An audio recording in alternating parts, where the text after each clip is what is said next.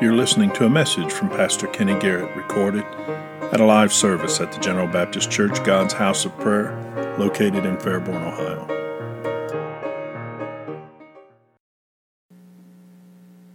Open your Bibles and stand with us this morning. Hebrews chapter 11.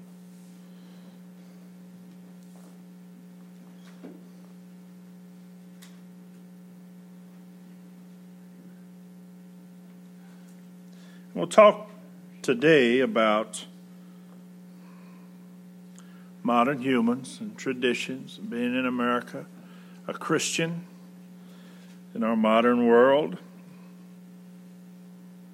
We'll look into Hebrews chapter 11. We'll start there in verse 1. It says, Now, faith is the substance of things hoped for, the evidence of things not seen, for by it the elders obtained a good report through faith we understand that the words were framed by the Word of God, so that things which are seen were not made of things which do appear. We skip down to verse 5. It says, By faith Enoch was translated, that he should not see death, and was not found because God had translated him. For before his translation, he had this testimony that he pleased God. Verse 6 says, But without faith it is impossible to please him. For he that cometh to God must believe that he is, and that he is a rewarder of them that diligently seek him. Will you bow your heads with me? Dear Heavenly Father, we thank you this morning, Lord, for the time that you've given us, for this chance that you've given us to assemble here, Lord. I pray that you draw us each closer to each other as you draw us closer to yourself, Lord. Anoint me to preach the message you've given, anoint ears to hear hearts to understand, and we will always give you the praise. In Jesus' name, amen. You may be seated. By faith, Enoch was translated that he should not see death. In Genesis chapter 5, it, the scripture says, And Enoch walked with God, and he was not, for God took him. How do we understand this scripture today? Does it impact our walk with God and our relationship with the Lord and what we do on a daily basis and how we interact with the world around us? That there's a level of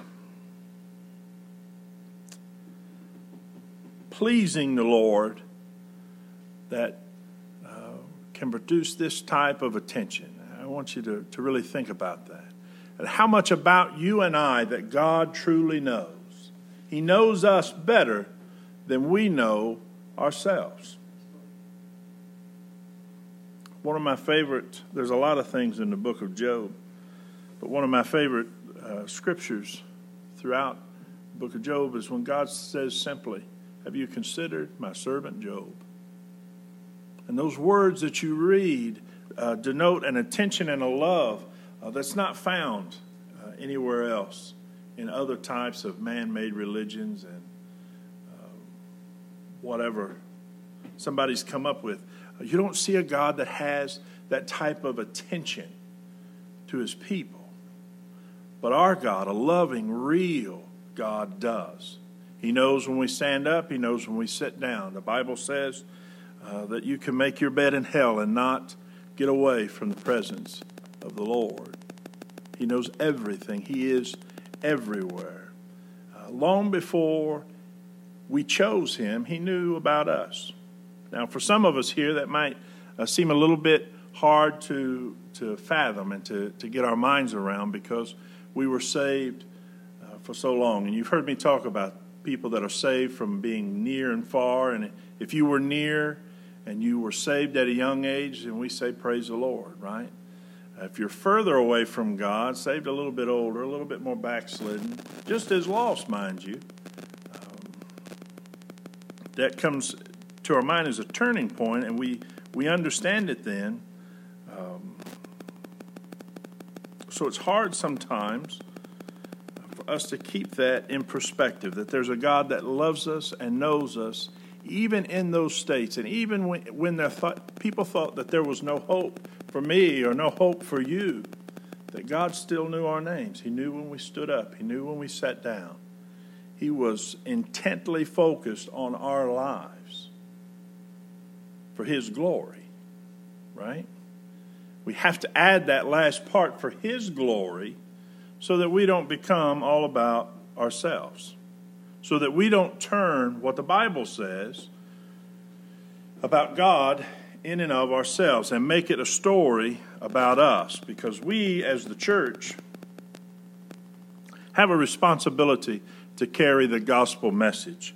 Now, over the years, that sometimes has become confused, uh, where the gospel message is the come to church message, and those two things are not the same. Right? The gospel is the good news about Christ and what Christ did to reconcile sinners to God. So we as the people of God, have to go out into the community, have to stand wherever it is we can stand, and say that the only God, the real God, who is holy, made us in his image to know him. That we sinned and we cut ourselves off from God. And in his great love, he sent his son Jesus to come as king and rescue his people from their enemies more often than not their own sin. And he established his kingdom by acting as both a mediating priest and a priestly sacrifice. That Christ lived a perfect life and died on the cross, and he fulfilled the law when he took the punishment upon himself that was meant for you and I. Then Christ rose from the dead, and he showed that God accepted his sacrifice and that the wrath against us had been exhausted that now you and I could have relationship with God. And he calls us now to repent of our sins and trust in Christ alone for our forgiveness. And if we repent of our sins and trust in Christ, we are born again into a new life, an eternal life, a relationship with God. So, in that message, we don't add anything to it, we don't take anything away from it. We don't say to people that they need uh, to change their habits or their hobbies. We say to them, you need to be born again, that you need a new life, that you need a, a Savior, a God that came down and knows more about you than your name.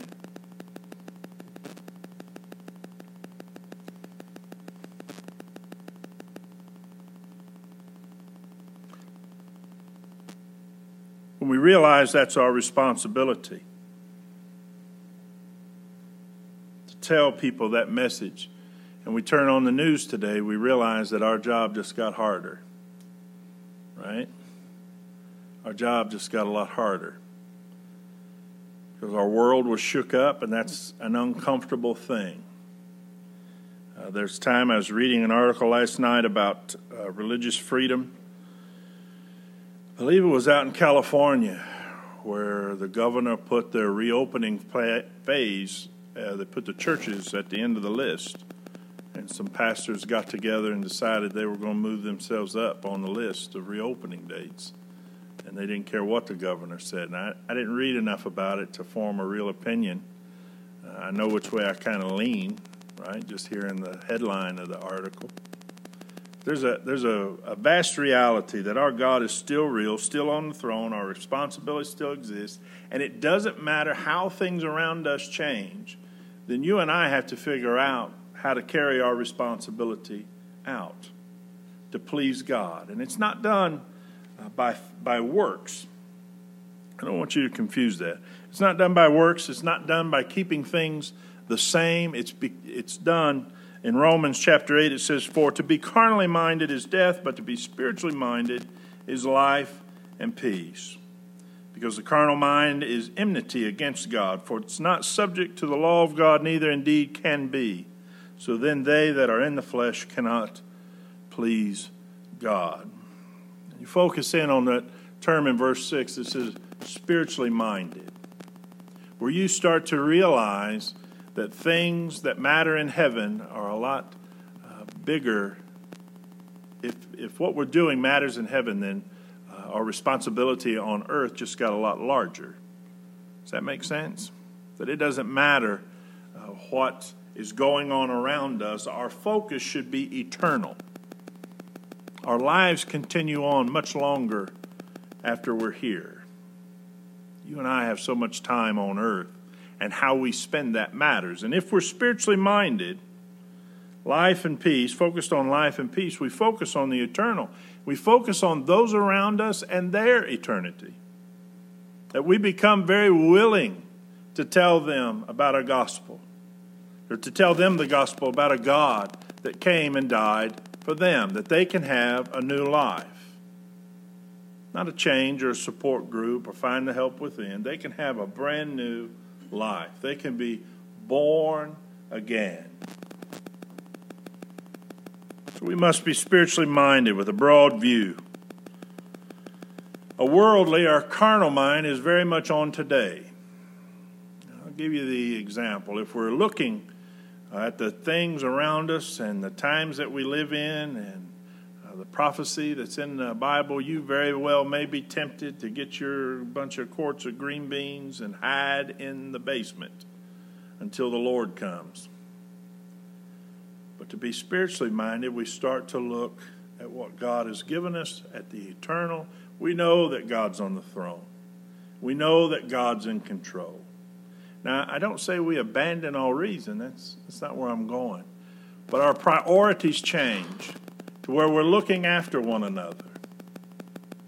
We're not hiding under the bed with our green beans. We're up here working, right? We're checking on our neighbors. We know that God will take care of us. Uh, we know that we have each other, that we have together, right?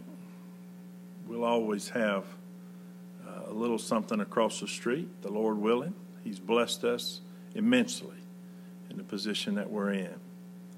And we try to extend those blessings to those around us.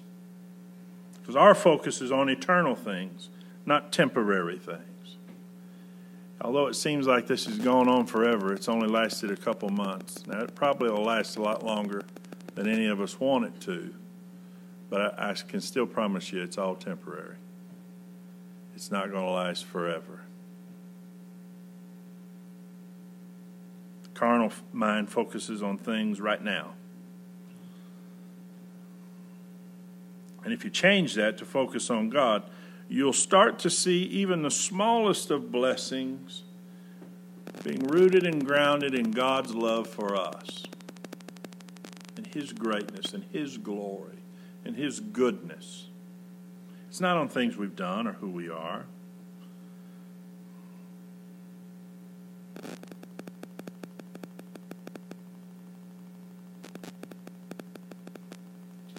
Works, we'll get into this a little bit next week uh, more.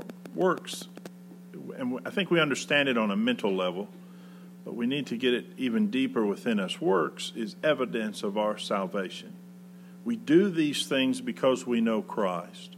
We give because we have been forgiven.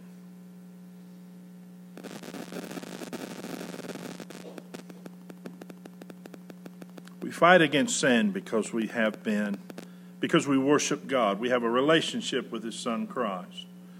And obeying Christ is part of that. It's only possible because of the salvation that's offered to us on Calvary.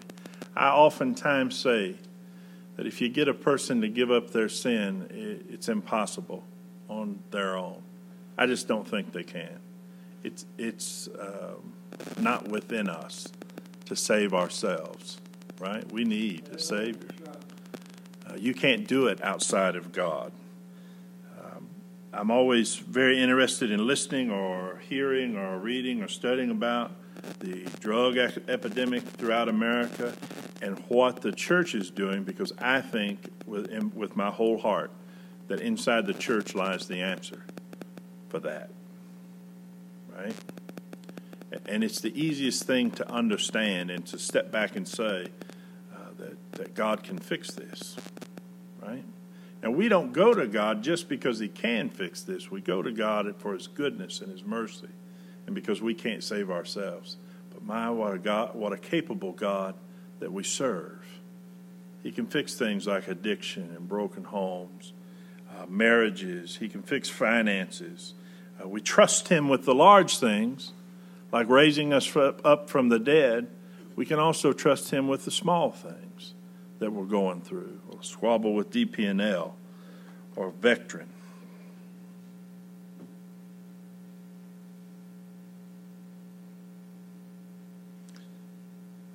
In 1 John chapter 3, it says, We know that we've passed from death unto life because we love the brethren. He that loveth not his brother abideth in death. In Psalms chapter 147, it says, The Lord taketh pleasure in them that fear him, and those that hope in his mercy. When we woke up this morning and started to church and realized that the, the world we live in was scary three months ago, and it got scarier as 2020 ticked on. Um, it's a remarkable, remarkable joy I find to take peace and know uh, that the Lord still is, that He takes pleasure in those that fear Him and hope in His mercy. Right? So when you turn on, I don't even know who's on the news anymore. It's not uh, Dan Rather. certainly not Walter Cronkite. I don't know who's who's doing it. It's been a while since I've watched the evening news, but when you turn it on, uh, you can sit back and know that the God you serve is in full control, that He'll see us through this, uh, that blessings will come, uh, that His hope is eternal, His love is eternal. In Hebrews chapter 13, we'll close with this verse. It says, Make you perfect in every good work to do His will, working in you that which is well pleasing in His sight through Jesus Christ, to whom be glory forever and ever. Amen. You stand with me this morning?